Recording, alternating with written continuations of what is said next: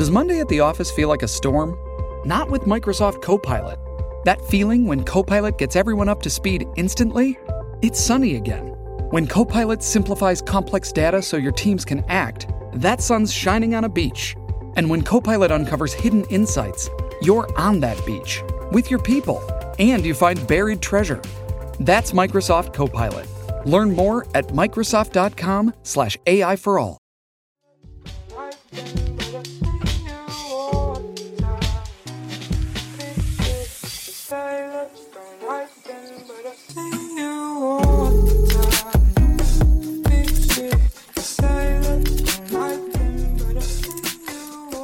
What's up, guys? Welcome back to Clear the Cash. I'm your host, Nate List. You can find me on Twitter at an outraged Jew. And with me, of course, is Mr. Jesse Bach. You can find him on Twitter at planet underscore fatness. Jesse, another gap in recording. Uh, I heard it from everybody. They let me know. They're like, where's Clear the Cash? I said, look, guys, it's coming back. It's coming back better than ever. We've got actual football going on right now. But it would be uh, a mistake on our behalf if we didn't acknowledge the elephant in the room, which is comments made by Michael Rubin recently. The CEO of Fanatics went on CNBC and he had something to say. So, Michael Rubin, um, as you guys might know, is the CEO of Fanatics um, and a uh, very large investor into uh, the CSG grading company. Um, he went on CNBC. I think it was like some midday show. I don't really watch CNBC or like Fox Business or whatever. Um, uh, but it was some some uh, midday show, um, probably in, in within the last week or two, and you know it was a very very quick hitting interview, and it was strictly they they were talking strictly about the vision that Fanatics has for the sports card industry, and ever ever since they bought the licenses, and you know, even even the host of the show said, "Listen, Michael, you cut Topps at the knees. Topps have been, Topps of, and business cards have been like this for like, you know, since the '50s. So." You guys, you guys aren't messing around there. So he, he kind of wanted to go into his thought process and, and what he was seeing and, and what what he's thinking for the card industry moving forward. So um, you know, some of this is a direct quote, and, and some some I'll just kind of paraphrase and give give some of my own analyses. Um, so Michael Rubin goes on to say the collector experience is pretty brutal today. You need to buy primary cards with so many people in the middle of it. You buy your primary cards, then you sell your secondary cards somewhere else. You get them graded with another party. You need to store them somewhere else, if not your house. First of all, Nate, um, what's a primary card and what's a secondary card? What the fuck are they? I was just going to ask you this. I don't know what a primary or a secondary card is, but he's saying it like it's, it's common knowledge. yeah, uh, this is that's like strike one, um, or maybe like maybe strike two after maybe his first sentence where I I understand what he's trying to say. He's saying like cards in the primary market. So primary market is as if you're buying you're buying the the card from the manufacturer themselves. So let's say you go on Panini and buy like a redemption pack or something or, or a redemption or whatever, a card directly from Panini. And the secondary market is a card being um, like a, a pack or a box or an individual card, whatever, being sold from Panini to a card shop or to a dealer, and then that dealer or card shop sells that card to you. So I, I get what he's saying, but I've never heard the use the the term primary card or secondary card ever used in the hobby. Okay. Um, then he goes on to say a direct to a direct to consumer model would improve the collector's experience. And then he also goes on to explain uh, or to compare what Fanatics does with merchandising is how collectors can expect Fanatics to handle cards, and he uses the direct to consumer phrase about like three to four more times in the in the interview. Um, not only have they cut off Topps and potentially Panini at the knees, but they're looking to do the same with card shops, breakers, and other resellers and distributors. Um, some of my thoughts on on what was said. That's kind of like you guys can look up this if you type in Michael Michael Rubin Fanatics CNBC on YouTube. It's probably going to be within the first two or three videos you see on there. Um, if you guys want to listen to it yourself, but that's basically the gist of the interview. So I don't disagree with him when he says that inefficiencies exist within the card market and how um, individual like buyers and hobbyists are able to acquire product themselves, um, especially like modern day product from Panini and Topps. Um, but it sounds like what he's saying in these comments is what investors want to hear. So this is like this is money for like to their ears, or this is this is like music to their ears, whatever, money, music, whatever, um, to Fanatics investors' ears when he's saying stuff like, "Oh, we're gonna re- revolutionize this. We're gonna make you know direct to consumer market. We're gonna make stuff so readily so readily available to the consumer. It's not even funny." Um, Eh, but it doesn't sound very cons- uh, uh, not consumer friendly, very collector friendly. Um, when he's calling the uh, hobby experience pretty brutal today. Like, does this guy not realize that we're probably in the biggest sports card boom of all time? It might not be the biggest ever, but it's the biggest we've ever seen in the history of cards, and cards have been around since the 1800s. Um, I I don't think he sounds super educated in the hobby. I think he realizes that there is money to be made, even with the amount of money that has been spent over the last couple of years, and in this boom market and this this this bull market altogether. Um, I think from a financial standpoint, he knows what he's doing, but maybe from like a hobby perspective and what exactly collectors want to hear and what they actually want to see and what they want to see happen in the hobby, I don't think he quite knows what he's doing there.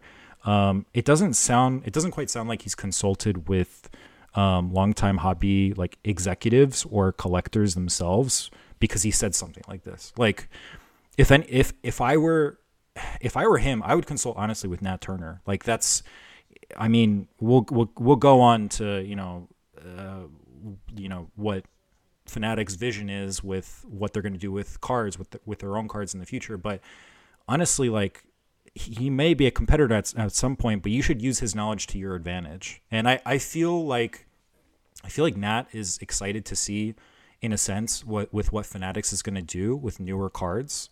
Um, and I, I think Nat would be more than glad to help and to help cons- uh, provide like consulting services or whatever to um, to Michael Rubin. Um, I guess they, they shouldn't put like a title on it because it might be it might be a conflict of interest. Um, the head of a grading company consulting with the head of like a future head of a manufacturer, but I mean they should at least like trade ideas or something. Like they, it's just I, I think he needs to consult with other really big people in the hobby.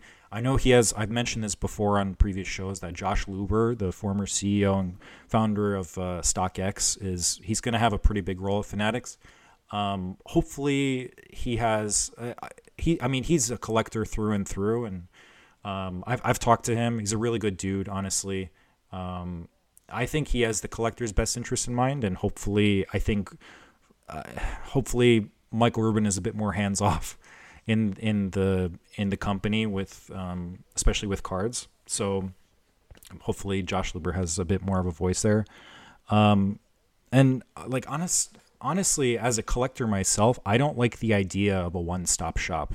I don't know. I like collectors like the idea of a thrill and a chase, um, and something that requires some level of work and expertise and just kind of knowledge. Um, so we like I don't know collectors like to learn about things and they like to they like to like be aware through either wor- like word of mouth or whatever, just doing their own research. Um, so a one-stop shop would virtually like eliminate this with modern day cards moving forward with Fanatics. Um, and it sounds like the rumors about um, car- like breakers, card shops, and other resellers being ousted. Uh, it sounds pretty. Those rumors sound pretty legit at this point. Um, I I would probably be concerned if I were one of those people that are looking to get modern modern product from Fanatics in 2025 um, or whenever they release product. Um, so I mean, these are like the people like that are honestly areas where collectors fell in love with the hobby as kids. Like I used to love to go to card shops on weekends with with my buddy and his dad. He would he would take us, you know, like once a month. Um, and I, you know, I try to I try to pay pay uh, respect to like card shops close to my house, and just even if I don't like I my thing with going into a card shop today is even if there's nothing that I like product wise, single wise, uh, wax wise, whatever, I just buy one touches or I just buy top loaders. I buy like just to at least like like just to I don't know pay some respect to to the shop owner, even if I'm going to spend like ten bucks while I'm in there. It's just something that I've that I've kind of like that I've done the last, um, you know, ever, ever since I got back into the hobby. Um, these individuals, maybe not as much as breakers, they stay in the hobby through thick and thin. Like these people, honestly, there are years where they lose money, um, or a long period of time where they lose money in bear markets, and they'll, they'll be you. You want these people to stay around, and you don't necessarily want to cut them at the knees. All in all, um, it sounds like Fanatics is trying to be as cutthroat as possible um, in and you know with what they're trying to do with essentially monopolizing the card market to gain and and appease investors.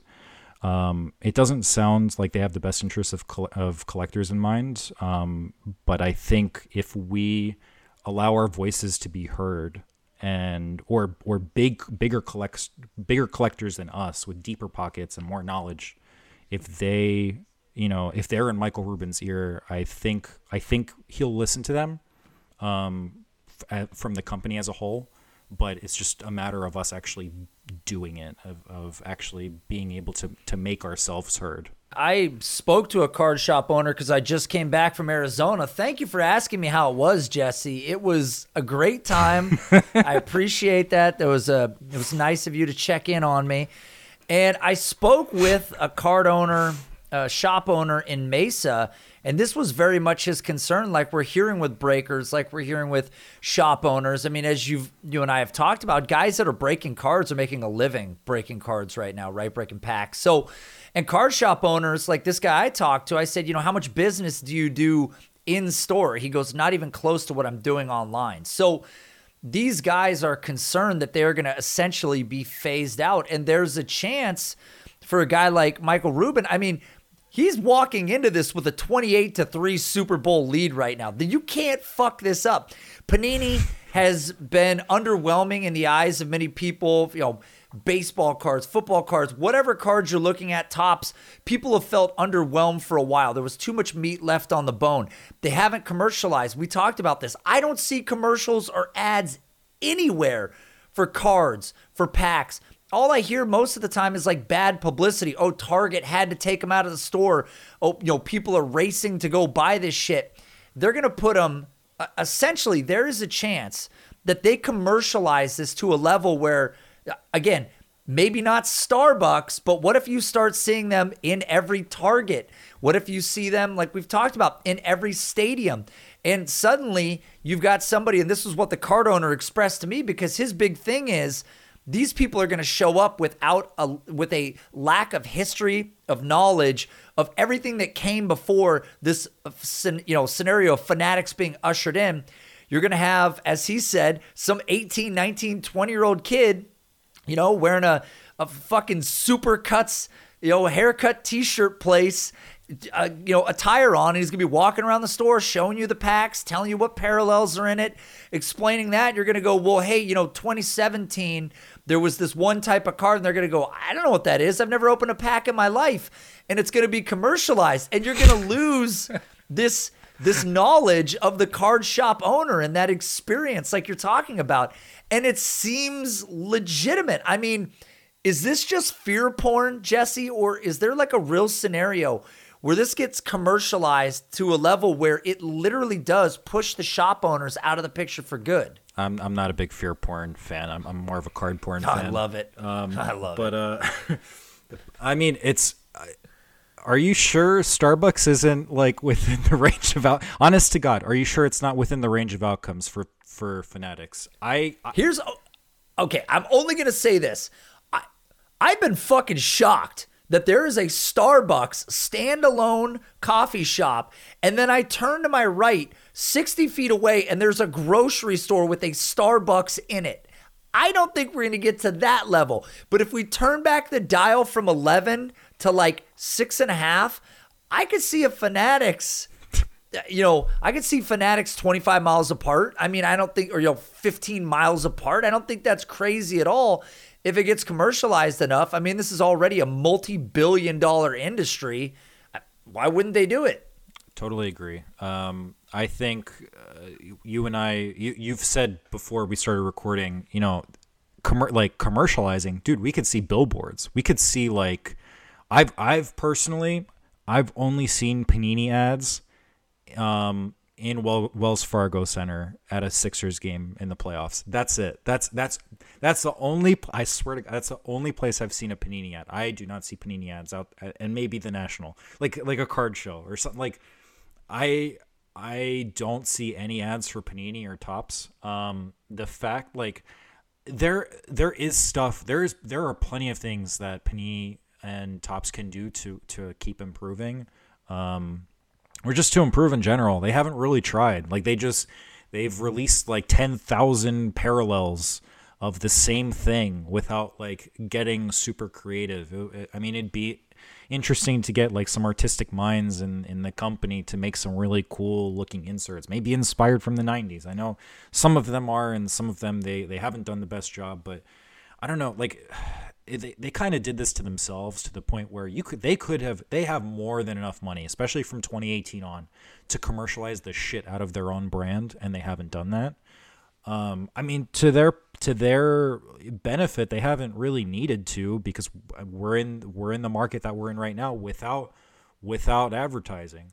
Um, I, I, with with the card shops it's it's going to be tough. It's going to be tough for them. Like, what's the incentive of them to acquire product uh, if it's so readily available directly from Fanatics? And you know, your average customer Joe Schmo is going to be able to acquire that same product for the exact same price that the card shop is able to, unless if Fanatics acquires Topps, which carries over the the uh, business and the relationships that they've had with card dealers and and um, card shop owners around the country. But if even if that happens, whatever Michael Rubin just said goes out the window because he wants to. He basically wants to make this a level playing field for for everyone. For even even for uh, I guess not as much for resellers, but just like anyone who has a genuine interest in the hobby. He wants to make this a level playing field. So yes, this is going to hurt card shop owners. This is going to hurt breakers. This is going to hurt card dealers. Um, it's un- it's unfortunate because the, like those are some of the people that um, that helped us fall in love with cards, and they're always going to be in this. Got it. Jersey Mike subs. It's not a Starbucks. It's a Jersey Mike subs. That makes more sense. It's it's a little less frequent. I, no, to your point, I think that let's go back and talk business. Uh the other the other issue on top of what you're talking about, it crushing the card shop owners potentially, um, and as this guy in Mesa very emphatically expressed to me, he was he looked like Michael Chiklis. Do you know who that is? Bald head, it, the sh- the Shield. Is that the show? It doesn't matter. I'm dating myself. Okay, all right. I would want to date right, me. Did I already make that joke? so he he was very very enthusiastic um, about the idea that he he works so hard to uh, you know to acquire all these distribution you know angles conduits to get himself all of this priority stuff. And if one day fanatics decides that hey card shops you can stay open. We're going to distribute the product back to you guys. You can hold on to all the you know wax from every year prior to our inception but what we're going to do is we're going to put you, card shop in Mesa, and this guy that just opened up his card shop on an equal playing field. And that guy was like, fuck that. I just spent 15 years building up connections. And now Brad Dick on his nose gets to open up a store just down the road and we're on an equal playing field. It doesn't make sense. And that's what really frustrated him. And that's before we even start talking about that they want to grade cards as well. You're the grading is not out of the question. I think they're legit about the grading. I don't know what they're going to grade. I don't know if they're going to say, "Oh, we could only grade Fanatics cards," um, like right off, like right out the gate. All right, so they they are going to be serious about grading. They will legitimize and create a, a grading company. Um, because they're already slabbing cards themselves. They're, like there are certain players who have uh, deals with Fanatics, believe it or not. Like um, Luka before like this whole Fanatics thing, I don't think he he didn't he wasn't signing with Panini anymore, even though Panini is the only officially like licensed basketball product. He signs with Fanatics, so he'll sign stuff for Fanatics. Um, I think there uh, there are a couple other athletes that are in that boat too. Um, so they already slab I, I don't know if they do it themselves or upon like request from the consumer. They already slab cards like that as authentic. So they all they already have the resources to slab cards. Um, and they like they've already gone through that process at least. It's just a matter of getting a team of graders. Um, probably the biggest team of graders we'll ever see, to be honest, um, because they have the money for it, and they're gonna grade their own stuff. And I, I don't see how this isn't necessarily a conflict of interest, because all right, what if I were to say in 2025 when the first officially licensed basketball product comes out with Fanatics there is a the one of the craziest LeBron James one of ones from whatever the fuck the product is called. Um, who's to say that they just don't grade it immediately? Like it's like it's made and then they don't even put it in the pack and then they grade it immediately and then put it on their website for $100,000 who's to say that that's that doesn't happen? Like and of course they're like what incentive do they have to not grade that card high? Like i don't know. Like i i just if they truly want to create their own grading company um, it's going to be tough to judge them fairly because they might not be fair themselves because very clearly with some of the comments that michael rubin made on the cnbc interview like m- money is the bottom line. Like m- money isn't the problem for them to acquire the licenses, but it's it's certainly the bottom line. Um, like in the very end. So I don't know. I I just I don't really see. I, I don't know. I think I think the whole grading thing is just a big conflict of interest. I don't know how they're going to be able to even go through it. Um, I'm sure they'll find a way, but I don't know. Personally, like and and even if they go outside of grading fanatics cards like it's just gonna be it's gonna be weird seeing like absolute grail cards that were broken out of their bgs slabs or whatever slab and then have it graded in, in a slab. And i'm talking pre pre fanatics cards like like a i don't know like a Topps Chrome gold refractor lebron james rookie like just stuff like that. It's gonna be weird to see those cards in a fanatic slab. Yeah it's i mean jesse I I don't know what to say. This is an overwhelming uh, level of fear porn, as I referred to it earlier. I just it it none of it feels good. I understand um, that there's a lot of like questions because even if it goes the direction of them sharing their product with you know shop owners again you're going to have the shop owners that have been at this forever they're going to feel like they're being undercut by the guy around the corner? And is somebody going to want to come in their store if they can just go to the Jersey Mike subs shop store down the road? You know, who knows? Probably not. But in the end, it's probably not good for them. But I just got a text message from Brad Dick on his nose, and he asked us to switch subjects. So, Jesse, there's Brad. That guy, he's always bothering me mid show. Um, so you and I have been talking for a little while um, on this show about using moments, documentaries, um, you know, appearances on television, whatever it is, as an opportunity to purchase and prepare and sell cards based on a moment of hype. Hall of Fame is something that we typically talk about from time to time. But we wanted to talk about some of the wide receivers that people should be looking out for come the next Hall of Fame class. And there seems to be some potential debate about who's going to get in and some odd reasons why some players haven't gotten in yet.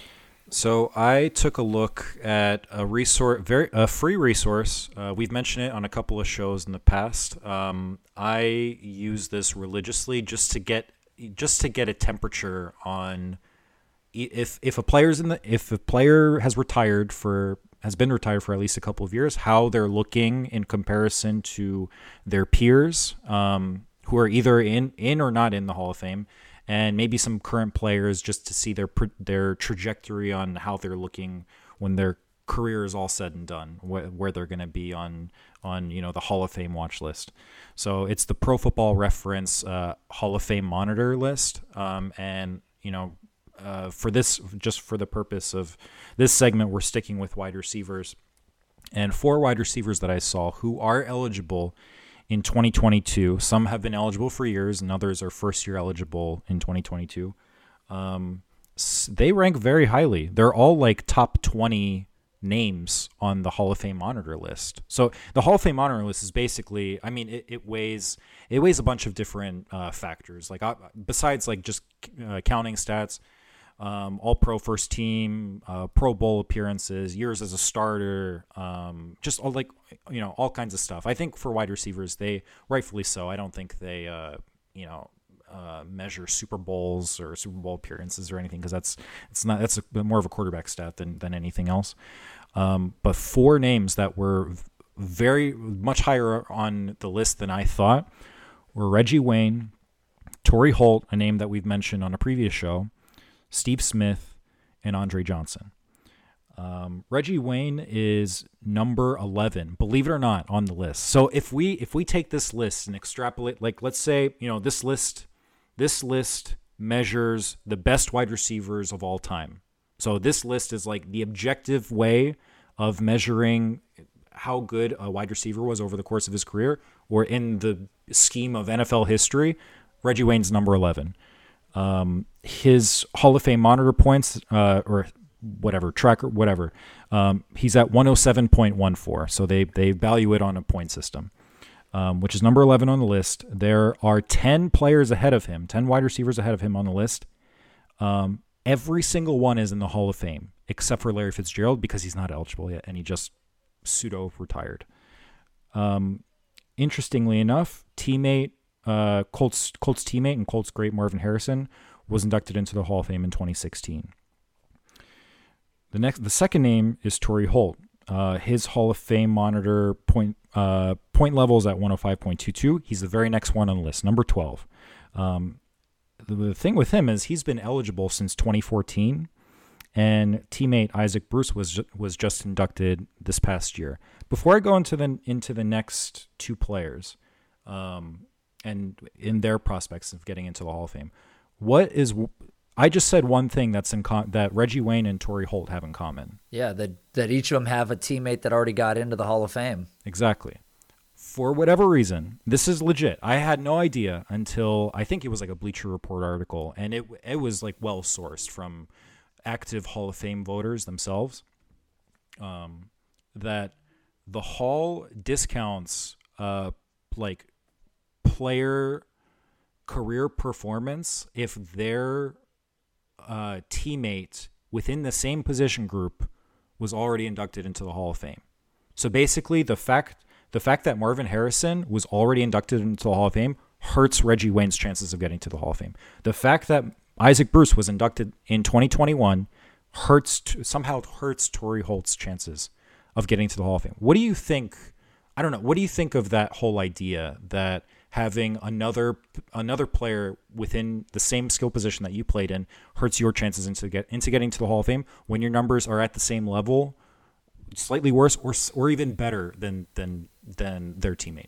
I mean, it doesn't make much sense because you could argue that the success in this case of say Isaac Bruce was because of Torry Holt in a lot of regards that they had to, you know, they had to show respect to Torry Holt, which opened up things on the other side. And the other side with Torry Holt in particular, his production on the amount of games he actually played is shocking by comparison to most guys on this list. I mean, Torry Holt played 173 games and was over 13,000 receiving yards. I mean, his his explosiveness essentially trumps most of the guys on this board. I mean, look at this. He was essentially 1400 yards less than Tim Brown in what, 80 games?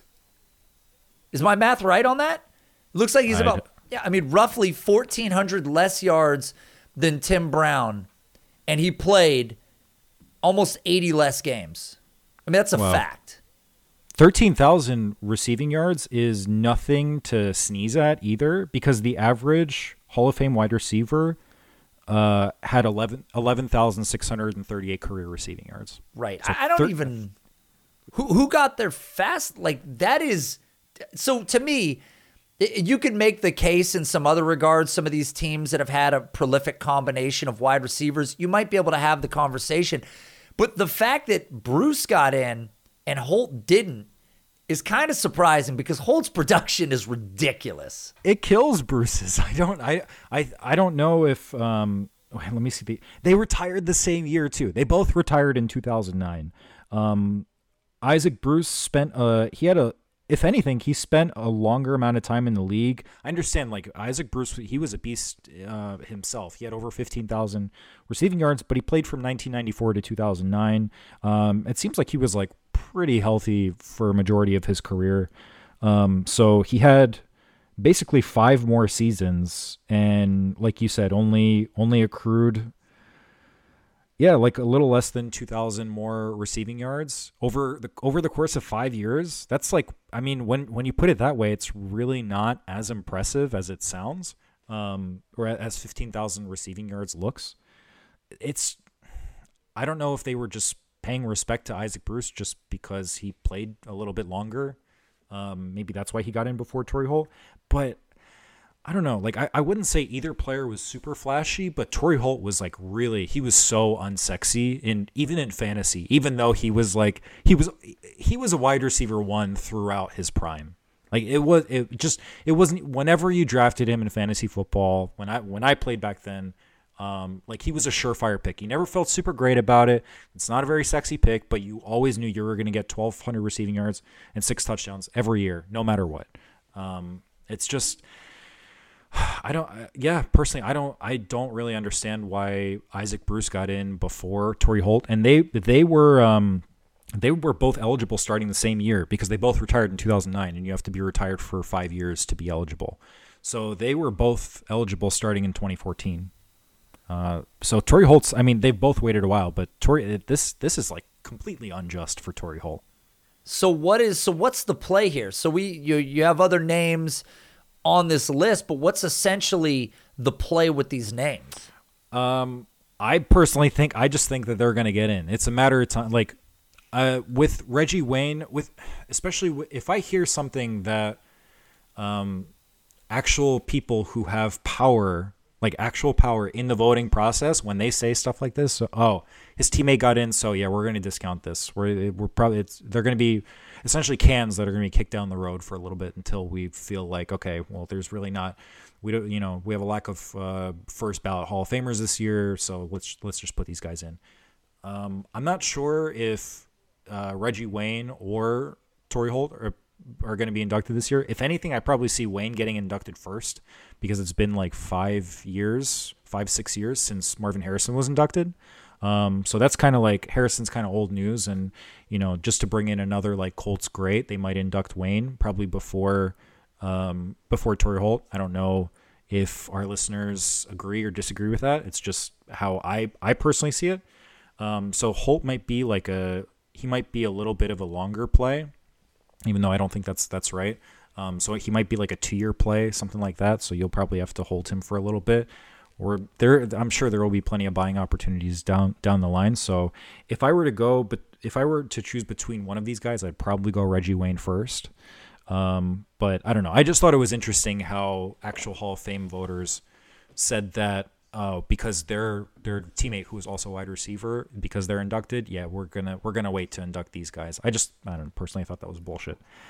Um, and then the other two guys I mentioned were uh, Steve Smith and Andre Johnson. So uh, they're a little less, they're a little lower on the totem pole on, in terms of the Hall of Fame monitor list. Uh, uh, Steve Smith is number 17 on the list. He has 97.91 Hall, Hall of Fame monitor points. Um, he's first. What's interesting about him is he's first year eligible, and Andre Johnson is number 20 on the list uh, at 91.91 Hall of Fame monitor points, and he's also first year eligible out of these two, I can see I see Steve Smith as being more. He has a, a he's it's more plausible to see him being a first year uh, ballot first ballot Hall of Famer than Andre Johnson, in my, opinion. And it with me personally, I think it has to do more with personality than anything else. I think like if you compare these guys side by side, obviously they had a very different playing style. Um, but Steve Smith was just more he was more outspoken. He was like he he's a big fan favorite. Like it, people love or hate Steve Smith, honestly. I don't think he's the best uh, color commentator or the best analyst on NFL Network, truth be told, but um, I think I think people love and like respect him and remember him fondly when he played. Um, so if anything, I think th- that has more weight on getting into the Hall of Fame than people think, or than or than people might openly discuss. Like there was a reason why we had to wait for Terrell Owens to be inducted. He was also very outspoken, but he was super controversial throughout his career and after his career. Um, so like it was a legitimate debate every year between the voters if if they should actually let this guy in the Hall of Fame at all. Um, so whereas I think with Steve, it's a bit more positive. Um, he was kind of like he was always a trash talker, but he was a bit more like I don't know. He was he seemed a bit more lovable. I it, I, I don't know. It's hard to describe. Um, so I, I can see Steve Smith having a better shot uh, at getting in on on his on his first try than Andre Johnson. Andre Johnson, I freaking loved Andre Johnson throughout his career. Like, but the problem with him, and I personally like this. I don't know. I, I like when players like have their head on straight and are kind of kind of you know a little boring uh, during interviews or they don't really say much. Um, because I'm I'm probably I if I were an athlete, if I'd be in Andre Johnson's shoes, I wouldn't do anything different than what he did. I like that just fits with my personality. Um, like Andre Johnson is is essentially the Kawhi Leonard of wide receivers. Like he's just he just kind of goes in there, gets his, gets his job done, gets his thousand plus receiving yards and like five touchdowns. Like he wasn't a big touchdown scorer, but um, he just kind of did there. He, he he went in there, got got his job done. Maybe kicked Cortland Finnegan's ass once, and then maybe again in the parking lot. Um, but uh, I don't know. I like I remember both of these guys very very fondly, and you know, there's you guys might be wondering why we're talking about the Hall of Fame at all. Um, it, in general with with wide receivers. Well, th- we're gonna find out four months from now who's getting inducted so this isn't if if you guys want to if you have different opinions than than I do about these four players and you want to make a play, then you have a 4 month window basically with whatever you want to do with any of these guys. My like case study or comparison, basically my comp in this case is what we saw with Calvin Johnson in 2021. So on February 6th, keep this date in mind. February 6, 2021, Calvin Johnson uh, received his invitation to be inducted into the 2021 NFL Hall of Fame class. So I took a look at his uh, with Card Ladder's data. Um, I took a look at both his 2007 Topps Chrome Refractor PSA 10 and his uh, Topps Chrome Base PSA 10, uh, both relatively low pop low pop cards. His 07 Topps Chrome Refractor PSA 10 sold on June 20, June 25th, 2020 for $300. Um, it's a pretty low pop card. It even when I was looking at the sales history, I didn't really see many sales between June of 2020 and February of 2021. It, it's not the card didn't really come up for sale very often, but when it did, it would creep up, up and up and up. I don't know if people were speculating on maybe he's going to be a first ballot Hall of Famer, which I fully believed, and that's why I was trying to scoop him up last last season. Um, but uh, whenever, yeah, like I said, whenever whenever it would sell between June of 2020 and February of 2021, it would constantly trend up in a very like healthy linear fashion. It it trended up. On February 6th, the day that he got his invitation to be inducted, that card went from what did I say, $300 in June of 2020. It was probably around like, you know, the $600, $700 range at, at this point in February. That same day, it sold for $1,225. So you're talking about over a span of eight months. Let's say you bought that card in June, you want to sell it in February, the day that he's inducted. That's over a $900 profit right there. And eh, that's not even when it peaked. People are people were still buying the news after after he was inducted. They were the his prices kept going up up until the the in the Hall of Fame induction ceremony itself, the card peaked at fifteen hundred dollars in May, and then even after that, it still stayed above twelve hundred dollars when when the induction ceremony actually took place. So if we look at somebody like Calvin Johnson as like a, as a case study, this is kind of I'm not saying we're going to forex our money in 4 months, but there is money to be made here. The people they're not like these guys these four names that I mentioned, they're not relevant until they are. Um, and a Hall of Fame induction would certainly do something like that. Um, so I took a look at some, you know, fairly viable options for people with whatever pockets, um, however, however deep pockets uh, they, they'd be willing to spend on any of these guys. Um, Reggie Wayne, uh, two, oh, 2001 wasn't like the best year for for cards per se. You pretty much had like Topps Chrome, Topps Finest, maybe Bowman Chrome, and that was it. Um, the pro- probably the most readily available Reggie Wayne card I saw was his uh, 2001 Topps Finest PSA 10. It's actually numbered out of 100. Um, it has a pop of 157. It's this card doesn't pop up super often, but it's fairly inexpensive. It's sold. It last sold in July for $230. So you know, honestly, anywhere between like a two hundred to two hundred fifty dollar range would be pretty doable. I think you'd be making good money if, especially if he were to be inducted in in uh, or invited in in February.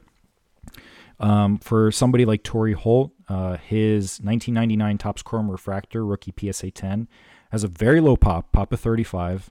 Um, and it's going to be tough to find a, a, raw card right now that's been around since 1999 that's going to grade a PSA 10. So I don't see this pop count going up very much over the next couple of years. Um, the last sale, I couldn't even I couldn't find this on Card Ladder. I couldn't find the sale history on Market Movers from Sports Card Investor. I had to look up um, past auctions from the PSA app to look this one up. Uh, it hasn't sold through auction on eBay since July of 2020. These cards don't come up very often. And even back then, it sold for just short of $900. Um, there is one currently available on eBay for $1,100 or best offer, and I don't even think that's that absurd of a price given how the football card market looked in July of 2020 compared to how it looks right now. For somebody like Steve Smith, uh, we have his 2001 Topps Chrome Rookie Refractor. Uh, this one, you're you can't be super picky on grade. You can't just necessarily go for the PSA 10 just because they don't come up very often. Um, when I was going through the eBay sale, eBay sales history, I I found the last BGS 95 sale happened on August 22nd, 2021, so about two months ago for $413. Um, so if you were to be looking at the BGS 95, I feel like, and, and I think that was a min gem as well. So that's kind of closer to a PSA 9 than it is a PSA 10. Um, if you can find a PSA 9 around like the $300 range or PSA 10 around the 850 to $900 range, I think that'd be a pretty good play. There's a couple of PSA 9s that are up on sale now, uh, up for sale now on eBay, but they're they're overpriced. They're like 800 bucks. I wouldn't I wouldn't go after them. So if you, you know, magically see like a PSA 10 at auction, I'd I'd be, you know, I'd save that search right now if you'd be looking to get in on Steve Smith. And then the last player, Andre Johnson. Um, this was probably one of the more interesting cards. Uh, if for any of you who have a MySlabs account, first of all, create one um, because MySlabs is awesome. Um, they're uh, they one of the only Andre Johnson cards that they have on their platform is the 2003 Topps Chrome Gold X Fractor PSA 9, very nicely numbered, 69 out of 101. Um, with well uh, done. Yeah, with uh, thank you. It's a Pop 9, Pop 9 PSA 9. No 10s exist, and I don't even think any BGS 95s exist. So the the highest grade of this card is a PSA 9. Um, it's available on MySlabs for $1,300. I couldn't finding comps on this card is super tough. Um, I saw a raw that sold in July for a little over 150 bucks. Uh, again, these cards have been around for a while, so the odds of having a card gem uh, like this are slim to none, in my opinion. Even if it's sealed, even if it's like factory sealed. Um, and the last sale for a PSA 9 that I could find via auction was also on PSA's app, and it went for $200 in April of 2020. So the market but again, that was April 2020. The market in April 2020 is very different from the market in October of 2021. Um, it would be interesting to see if you can somehow get in touch with the, or find out the MySlab seller's um, Instagram account or something, and maybe message him privately if you're able to, uh, because I think you know that might be a thirteen hundred dollar card now, but if he's if you know if I'm wrong, if he's inducted in February, where it's announced that he's going to be inducted, uh, that that's a two thousand dollar card right there, in my opinion. I I don't think that's there's that's really a, a that's that's certainly within the realm of possibility. So I think there is money to be made even with how this card is priced right now. who the hell doesn't want a gold X Fractor too? That card is sweet as hell. Um, yeah, or, or, some early like early 2000 Topps Chrome Golds. They're freaking nice ass cards. So um, just wanted to give you guys a couple of options in case if uh, in case if you were to dive deep into any of these guys moving forward. Jesse, you just broke down a ton of reasons why these four guys plus options of cards are great to go after right now. You know, obviously you've acknowledged the fact that there may be a wait on one of these guys. Who knows if they get in at this time, but these are all guys that we believe are going to be Hall of Famers in the end. So go check out some of the stuff that Jesse just laid out for you if you want to take a swing at some of these Hall of Famers. If you agree or disagree, hit Jesse up on Twitter at planet underscore fatness. Let him know where he got it right, where he got it wrong. Listen, guys, lastly, we have a quick shout out. Of course, our show sponsor, Underdog Fantasy. Download the Underdog app today and use the promo code Underworld. You will get $25 bonus cash for new players who deposit. Jesse, next week, it's going to be quarterback heavy because we've got some conversation to have about Kyler Murray. We had some patrons over at patreon.com forward slash I'm outraged that asked the question why is Kyler Murray's card market not taking off like Josh Allen's had? Seems to be part of the conversation here. Whether we agree or disagree, I think they're going to get their answer next week. So, guys, please check back for that, and we will see you all next week on Clear the Cash.